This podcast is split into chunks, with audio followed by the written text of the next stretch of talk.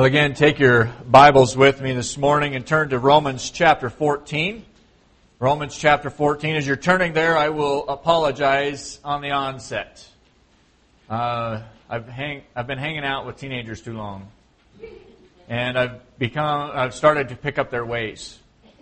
Uh, let me describe our weekend. We started off for getting permission slips, having to go back to the high school to go get them. We forgot a bag here at the church. Yesterday morning, we forgot a wristband. Today, I forgot my power cord. So, we don't have, we've got a little bit of technology left.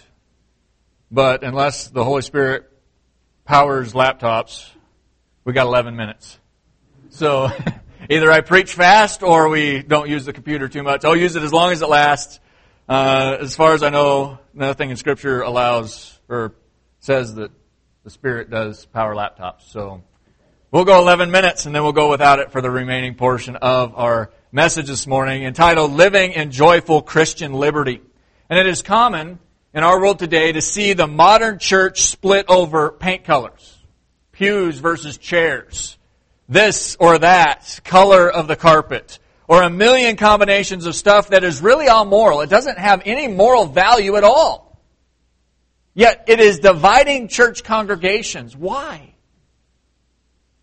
See, these, uh, these have been used as uh, complaints to herald our opinions and voice our objections, yet where's the value? Because doing so puts us right in line with the secular world. Right in line with the secular world. After all, no one is going to look out for number one better than you, right? And we bring that same mentality into the church. No one is going to look out for number one better than you, right? But that is a completely secular philosophy. And as Paul moves into this idea of Christian liberty, and as we move into the second part of this message series, we begin to recognize that as Christians, all is given into us in our liberty. But that doesn't mean that all is profitable. And when it is not profitable, it moves from being of no value to being sin really fast.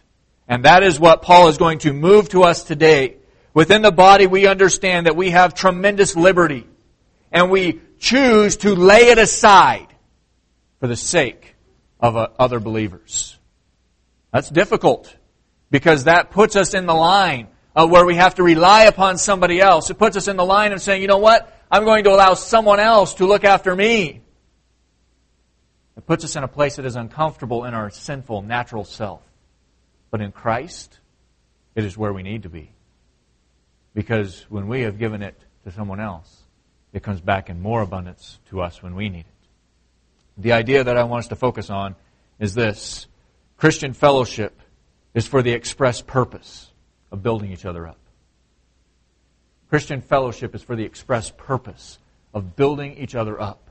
And no truer is that then in this doctrine of Christian liberty? This truth of Christian liberty. And so this morning, that is where we're going to spend our time. And that is where we're going to start. And there goes the technology. Just like that. Let's pray. Father, we do thank you and praise you for uh, what you are doing, what you're accomplishing in our hearts and in our lives. Lord, I praise you for Christian liberty. Uh, we uh, celebrate such a joyous opportunity as Christians. And yet, you have asked us to lay that aside in, in and for the sake of our weaker brother or sister in Christ. Lord, this makes us vulnerable. It makes us recognize that not everyone is looking out for number one. And now we aren't either. Lord, I pray that our attitudes would change this morning. I pray that you would cause us to understand your word, cause us to understand Christian liberty, and that we would abide in it, through it, and by it that your name may be glorified among us, exalted in the streets of Goodland because uh, we live what we preach and we preach what we live. And may your name be glorified in all of this. In your Son's name we pray. Amen. In light of the heavy hitting doctrine of the first 11 chapters of this letter, Paul has now brought us to a response. What are we going to do about it? How are you going to respond? The outflow of the doctrine of the first 11 chapters has brought us to the point of liberty for Christians. Did you know, and I'm not going to speak any other part to it other than this, did you know that the non-Christian has no liberty?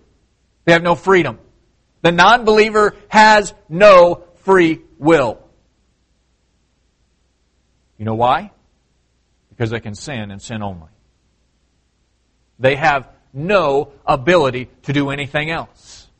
Isaiah says everything that is done in that condition is done as filthy rags. And unless and until the Holy Spirit grabs them, they can do nothing. As believers, you have liberty. What you do, if you do in Christ, it is all good. It is all, uh, all acceptable. However, there is a phrase that we must understand. What you do, you must do in Christ. If you cannot do it in Christ, then it becomes sin. And so we have this uh, dichotomy that we need to work through in the life of the believer. We're not talking about the unbeliever. That was the doctrine of the first 11 chapters. Has built us from unbeliever to believer, from sinner to saint. Now, what do we do about it? Well, what do we do about it is we recognize our liberty. And while it is countercultural, we must consider other believers as more important than ourselves in the expression of our liberty. And so we're going to first look at our concern for the weaker believer. Our concern for the weaker believer. Then we will pursue the edification of others, recognizing that it has nothing to do with you. And finally, we're going to avoid causing another to stumble. It all focuses on those who are sitting across the church from you, uh, in front of you, or behind you, beside you. In the body of Christ, we work as one body, not as individuals. And so we begin to understand this as we look in Romans chapter 14, beginning in verse 13, and we recognize the concern for the weaker believer. Verse 13 says this, Therefore, let us not judge one another anymore, but rather determine this, not to put an obstacle or a stumbling block in a brother's way. Now we got into this a little bit last week because this first phrase is misused, misquoted, misabused, or rather abused, not misabused two negatives don't make a positive. So, uh, but has been abused and has been uh, caused considerable damage to this theology, to this doctrine that is found here. And so, as we look at a believer's response, we must understand how to look at verse 13. And we dug into the first part of Paul's consideration of, of Christian liberty last week. But then he says this, therefore let us not judge one another anymore. And this is a phrase that we was very similar to what we saw on verse 10, which says, But you, why do you judge your brother? And we recognize that this has often been thrown in the face of those who want to confront sin. Paul is not talking sin. He's going to talk sin by the end of this morning, but he's not talking sin. He's talking convictions. Why do you throw your convictions and use that as the judge? against someone else's convictions. Paul is not talking moral issues, he's talking amoral issues. So it is not right for the Christian to say, well, I shouldn't judge. I know they're sinning, but sorry, I can't do anything about it. That's not Paul's response. That's not what Paul is calling us to. As Christians, we spur one another on towards godliness. We push each other on to godliness. And the only way that that is possible is if you judge sin and condemn it rightly. We should never be a body of believers that says, well, you know, it's okay. Go, go do what you're going to do. Live the way you want to live. And then come in and celebrate Jesus on Sunday. It's not about that. It has nothing to do with it. Paul says, why are you using your convictions to judge? Do not use your convictions as doctrine. Because your convictions are not doctrine. Remember, Eve did this in the garden. And I may have shared this with you last week. And I probably did. In the garden, uh, God said, do not eat of the tree of the knowledge of good and evil. Eve said uh, to the serpent that we should not eat it, nor should we touch it. That's a fine conviction to have. There's nothing wrong with the conviction of not touching it. She and Adam could have been playing football with that fruit, and it wouldn't have mattered. But the moment she took it and ate and handed it to Adam, and without a word, he ate, became sin. But Satan had her when she moved her convictions to doctrine. When she said, God said don't touch it, she moved her conviction to doctrine. And Satan had her. Paul is saying, don't move your convictions to doctrine and judge one another. Don't do that. If the issue is convictions, it is of an amoral nature. And if the issue is such, it is not sin, but not, it is, therefore, could be enjoyed as Christian liberty, but not fully enjoyed as liberty unless a fellow believer has no problem with it. We do not cast, cast condemnation on each other. That is not how a body works. One part of the body doesn't say to the other, by the way, I don't like what you're doing. I've got a conviction you should change. This I should be over here. Doesn't work that way, does it? No, and it shouldn't work that way in the body of Christ. Rather, the question we must ask is, will this action, when we think of Christian liberty, the question we must ask is, will this action be cause for my brother to stumble and to receive temporary or even permanent handicap in their Christian walk? Notice what he says there in verse 13. After we get through the, the judging part, but rather determine this, not to put an obstacle or a stumbling block in a brother's way. Paul is very clear. He's saying, pay attention. Do not, do not elevate your convictions to theology, but at the same time, recognize, hold your convictions lightly. Hold your, hold your Christian liberty lightly. And Paul uses two words. The first is obstacle. And the word for obstacle is the same word uh, that you would encounter if you took a hike up a mountain trail. As you're walking up the trail, here's a rock jutting out. And here's a, a tree root growing over. Those are obstacles according to what Paul's usage of the word is. So as you're walking up the trail, you're dodging these things. Paul says, don't put those in the path of a fellow believer. Don't make it harder than it already is for them to walk in a Christian manner. Don't be an obstacle. The second word is stumbling block. Now, this sounds kind of mundane. Okay, well, no obstacle or stumbling block. That's not what Paul is saying. I used to, when I was a teenager, I used to trap. My parents lived on a um, wash, and the water ran year round, and we had raccoons and all kinds of critters down there, and I would trap them. You know what the point of trapping them is? Removing them, taking them away, taking their skins or whatever it happens to be. The word Paul uses for stumbling block is the snare of the trapper. It's a snare. So are you setting a snare on the path of that Christian believer? That, that fellow believer, rather. Are you setting a snare uh, by your actions? Let me put it this way. What if someone struggles with drinking? They're an alcoholic. They come to know Christ as Savior. And you invite them over to your house and say, hey, you want to have a beer? It's within your Christian liberty, right? I told you I was going to step on toes last week. I'm going to do it again this week. It's within your Christian liberty. As long as you are not getting drunk, Scripture says nothing of it. However, if you hand that to an alcoholic, you've just put a snare in his path. Paul says, don't do it. Paul says, it's within your Christian liberty, but come on. Come on, don't put a snare. Don't put a snare in the path of a fellow believer. You see, the word stumbling block sounds mundane, but it is anything but mundane. This is devastating to the life of the believer. This is what is used to capture victims as they pass by. We are being instructed to be countercultural. Within the body of believers, our action, our practices are to be in line with our liberty as it pleases the Lord. Every time you establish a Christian liberty, you must ask yourself, is this pleasing to the Lord? In this situation is it pleasing to the Lord? An aspect of this is those, uh, an aspect of this is that faith by those that you influence. Who do you influence? Are you practicing Christian liberty in a manner in which they would celebrate with you rather than being snared by it? Rather than being tripped up by it. You see, tripping causes some, some temporary pain, a little bit of embarrassment, a little bit of agony, right? walking up mountain path. know, that's a little embarrassing. I already got it, Lisa. It already died. Don't worry about it. She went home and everything. I praise the Lord for my beautiful wife. She went home, went down the stairs, got it, trying to make up for me, and it lied. It said eight minutes and it died. So I'm just saying. It. I may have to switch to Mac or something. No, I'm not doing that. But anyway, all the Mac people are like, ha ha ha, see. uh, as, as we move through this, an obstacle is something that, that trips you up. It, it is embarrassing. It, it's temporary painful, maybe. But a snare is not.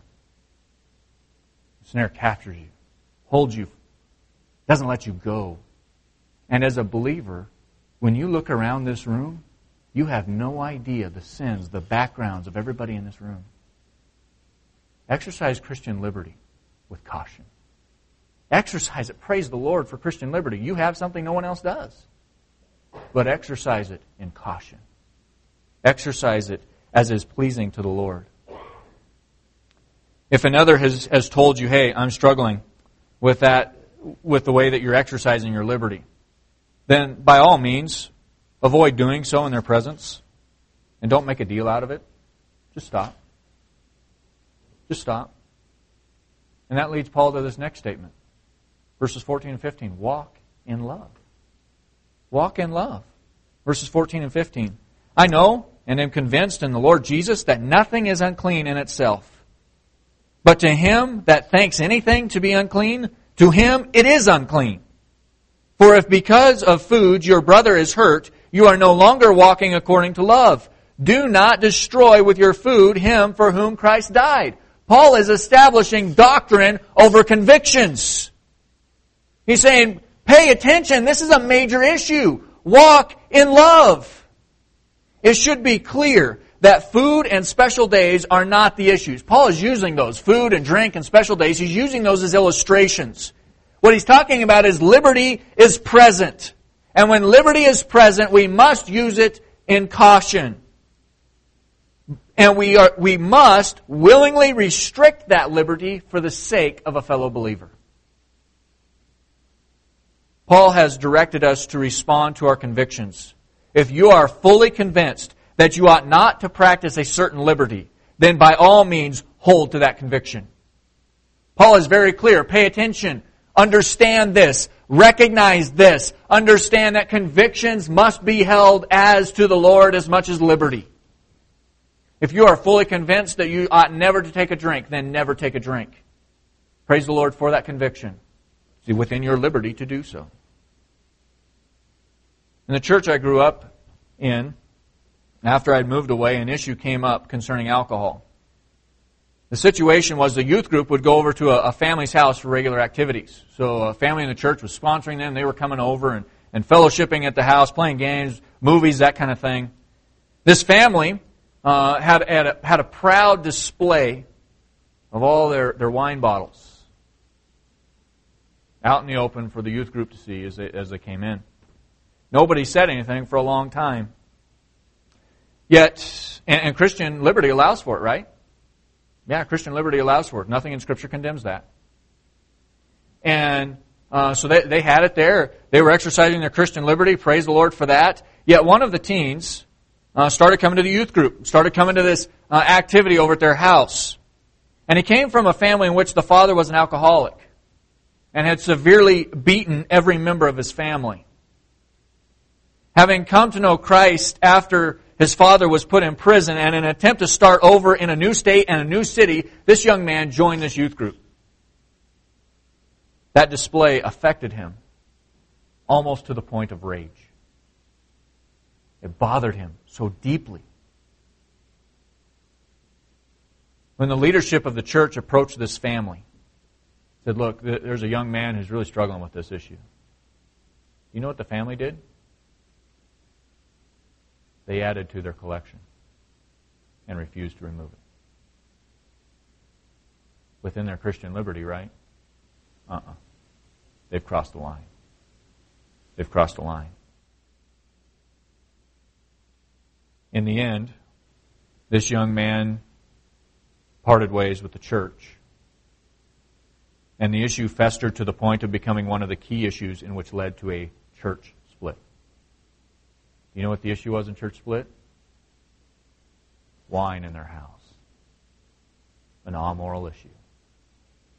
An issue that had no bearing on Christian theology or doctrine until they crossed the line. Paul is clear. This is not walking in Christian love. Your liberty is truly amazing in Christ, but do not hold liberty to the point of destroying your fellow believers in an attempt to make them grow up. You know what this family said? He should get over it.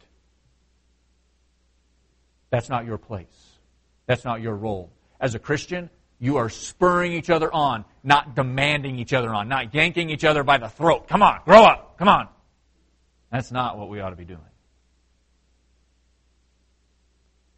Willingly give up your right in Christian liberty. You know what is an incredible aspect of Christian life? You have liberty, right? What an amazing thing from God. You know what's even more amazing?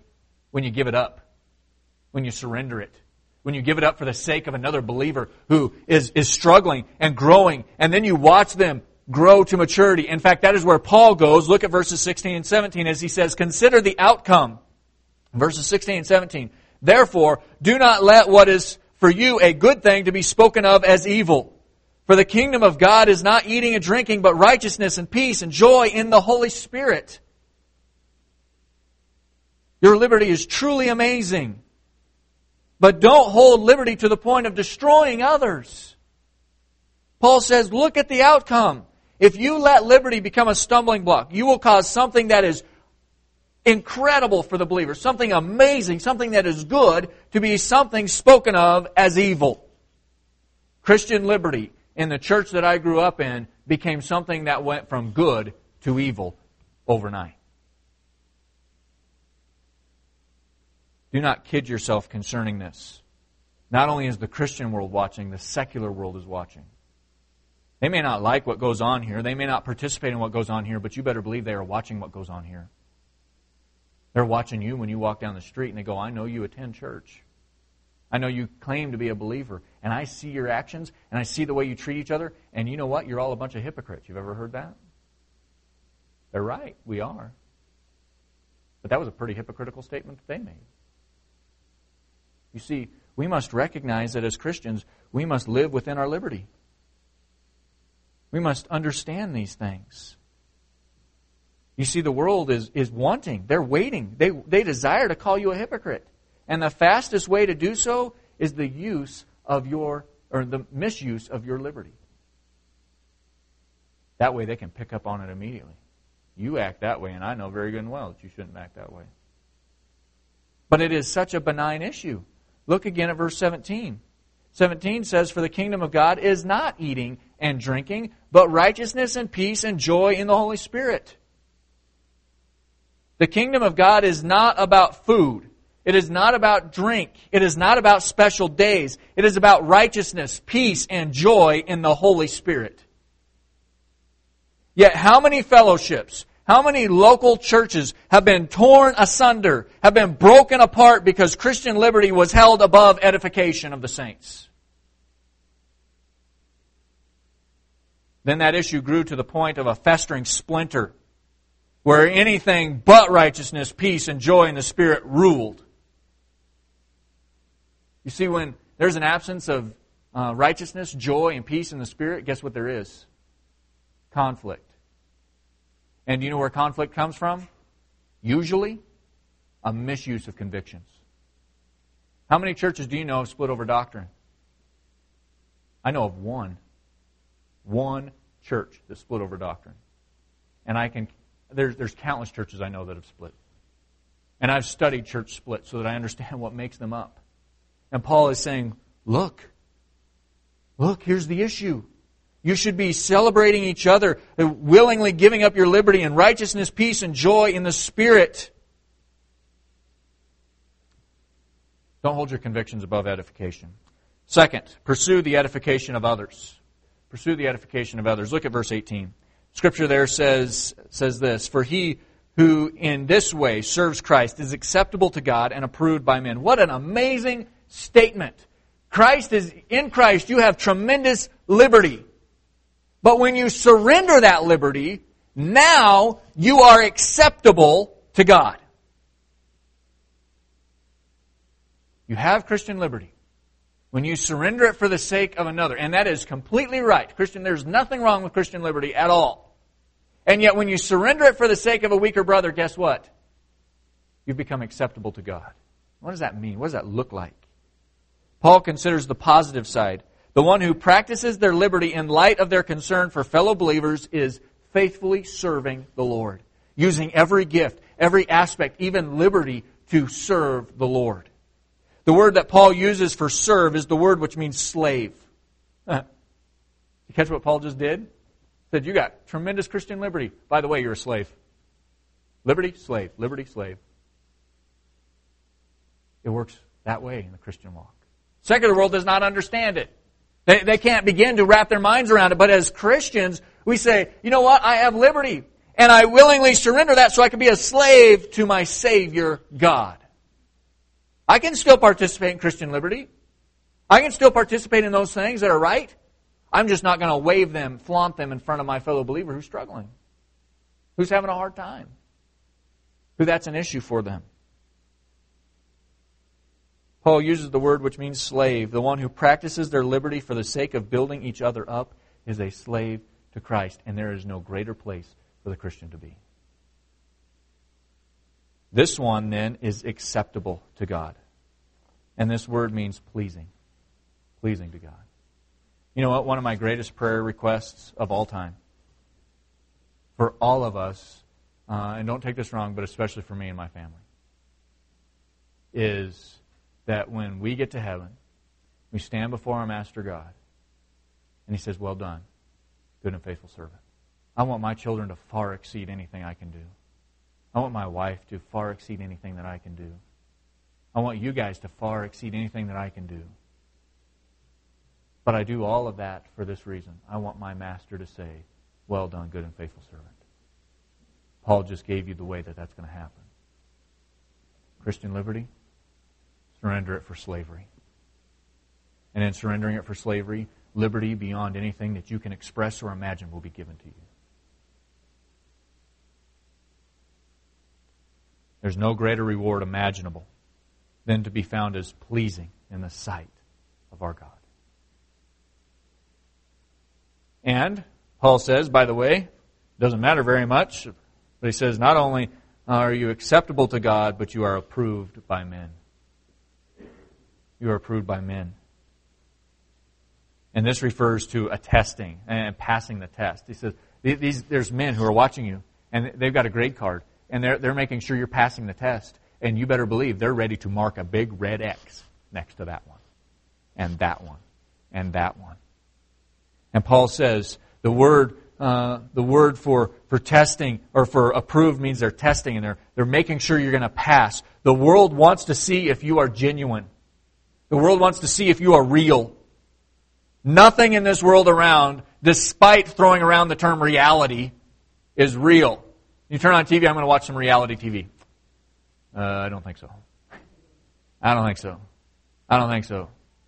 You, know, you watch all this reality TV and then you go, wait a minute, there's all these cameras and all this money being thrown around. That's hardly reality TV, right? That doesn't make reality TV. That makes a bunch of thugs out of people who would normally be lesser thugs. And yet here they are, beating each other up, trying to pass each other over, trying to swindle each other out of this money.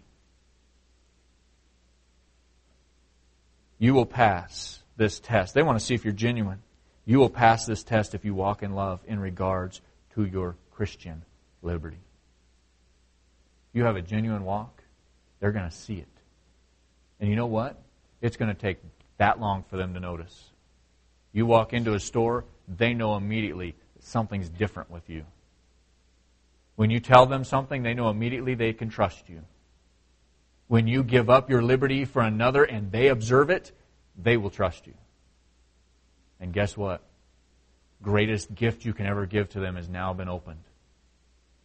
And you can share the gospel with them in genuine Christian love. Paul then moves on to verse 19. He says, What is the purpose of all? Let's get down to the, to the brass tacks. What is it? 19. So then let us pursue the things which make for peace and the building up of one another. Paul says it all boils down to building each other up. Build up others. In light of being a slave to Christ, we are seeking to build up uh, the faith of those who sit in this room with us. We spur them on to godliness. We spur them on to Christian living. We spur them on to enjoying their Christian liberty. The way you use your liberty will determine your usefulness in the body of Christ. So you know what? I'm going to use my liberty and I'm going to live in my liberty. Well, guess what?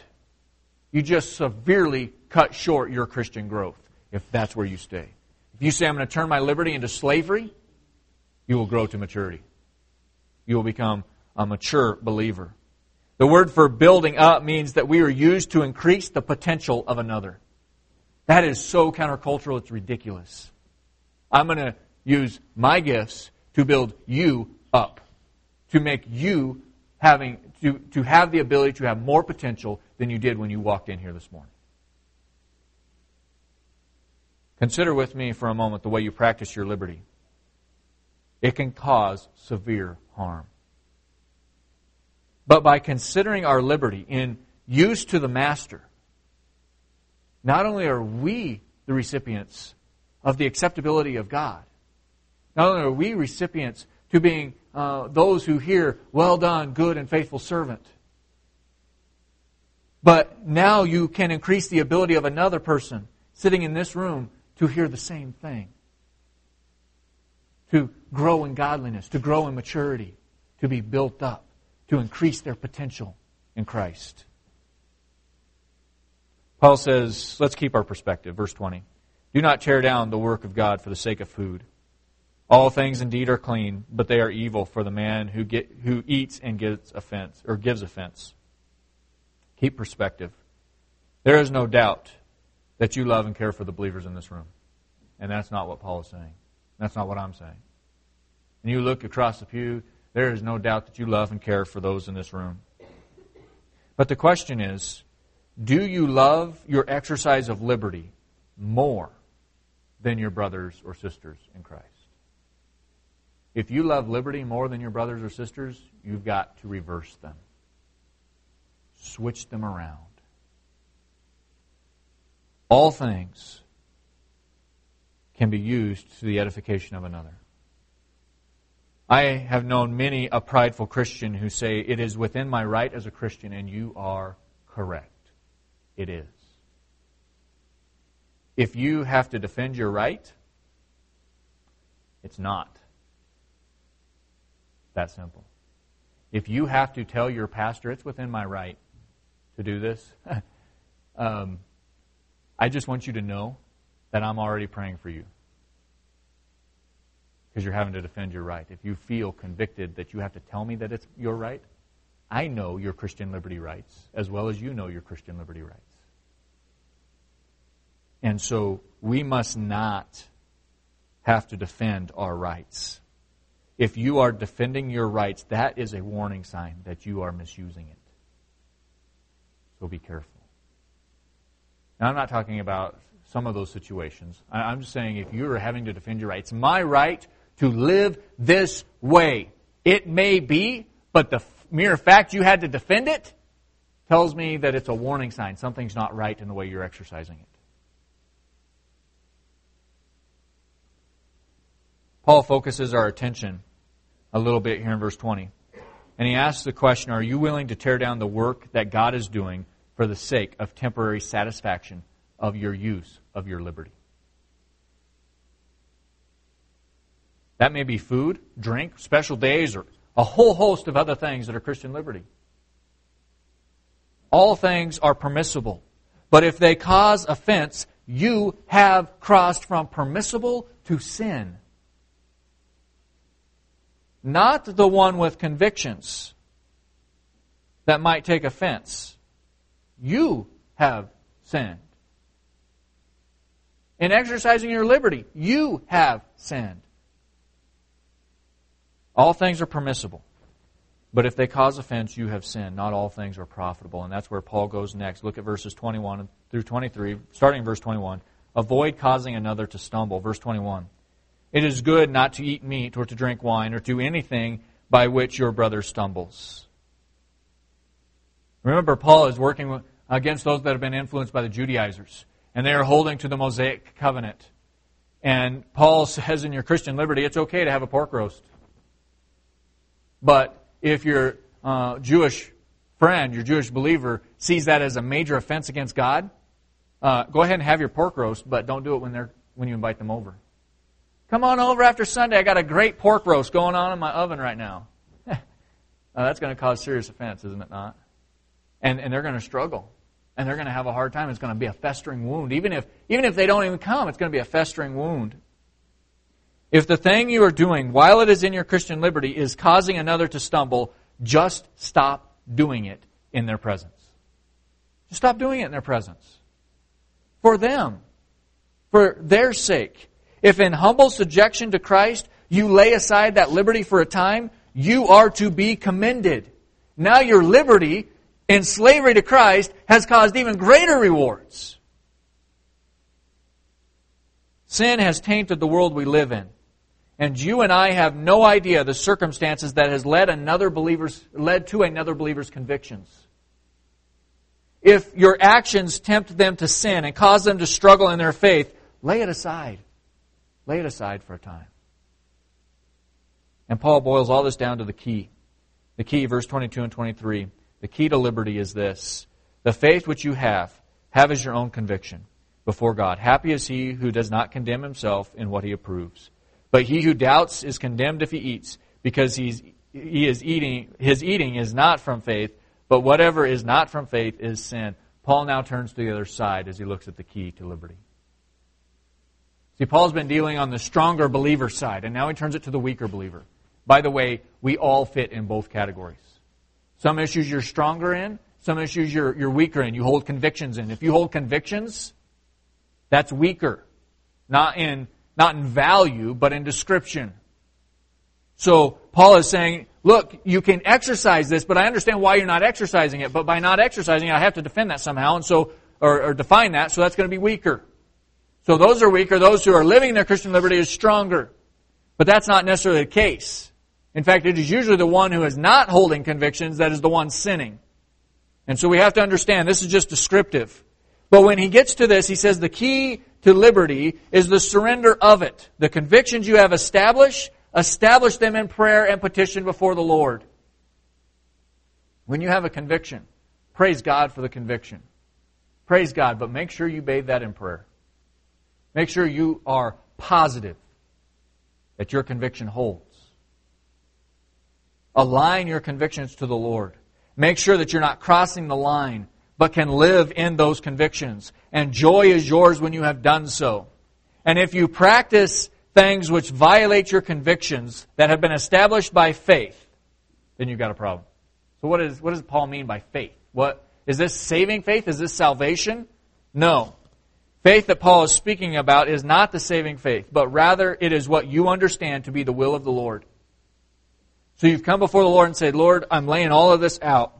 I'm pouring all of this out. I know that I know in my Christian liberty I'm allowed to do this, but this is something that I feel uh, I'm convicted by. I'm laying it out before you, and the Lord affirms that conviction in your heart. And then you go right out and you violate that conviction. You know you violated the will of the Lord. That's sin. Understanding what the will of the Lord is, that's faith. The faith Paul is talking about here. Not saving faith, it's, it's practice, it's practical faith within the life of the believer. The weak brother who eats something that he believes he should not eat stands condemned by his own conscience and by God.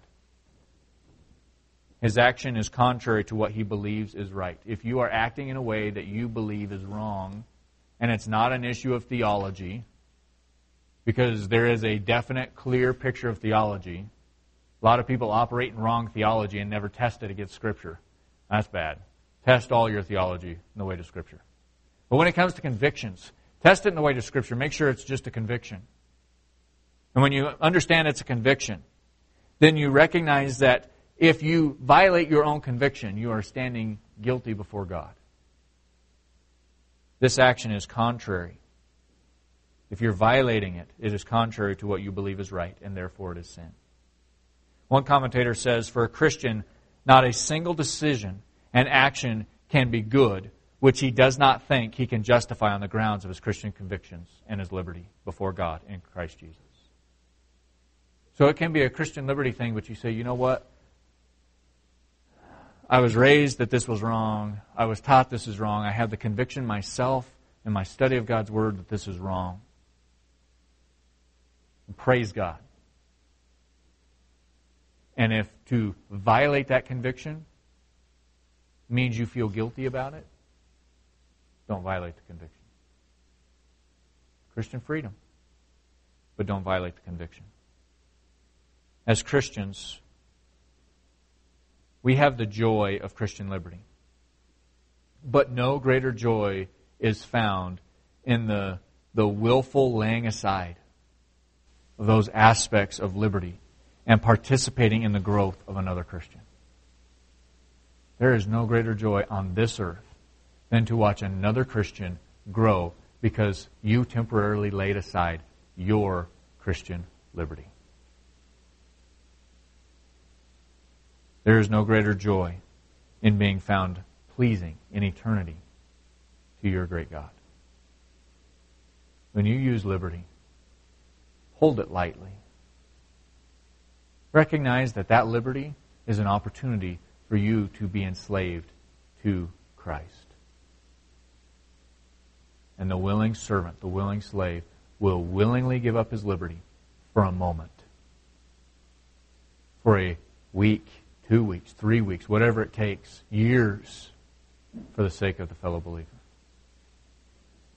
I can only imagine what would have happened to that church, church I grew up in, if that family had said, you know what, while they're here, we'll just box it up and take it downstairs.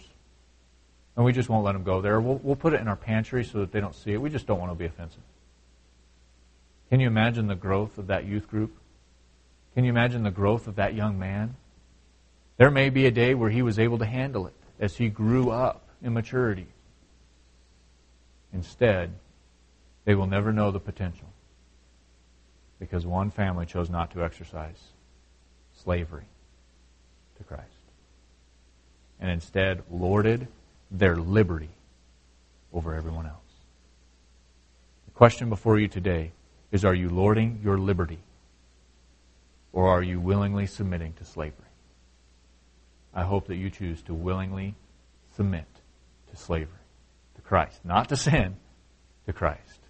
Willingly be a servant of Christ. Let's close in prayer. Father, as we bow our heads today, we are challenged to exercise our Christian liberty in a way that is pleasing to you. Lord, my greatest desire, my deepest desire, is that I be found uh, obedient, that I be found as one who hears the words, Well done, good and faithful servant. Lord, make us slaves. Make us slaves of yours, willingly and completely, laying upon your mercy and grace. We recognize there is no safer place to be, but we recognize that it is countercultural. It is is counterintuitive to our fleshly bodies to give something away to get something better. Because we, so, we hold ourselves in such high value, we don't think there is something better. Lord, challenge our faith, challenge our understanding of who you are, what you have done for us, that we may love you, serve you, and obey you in all ways. Lord, we do love you, and I do thank you for uh, Paul's explanation of liberty. And as we continue in it again next week, Cause us to be faithful in exercising it, practicing it this week. In your Son's name we pray. Amen.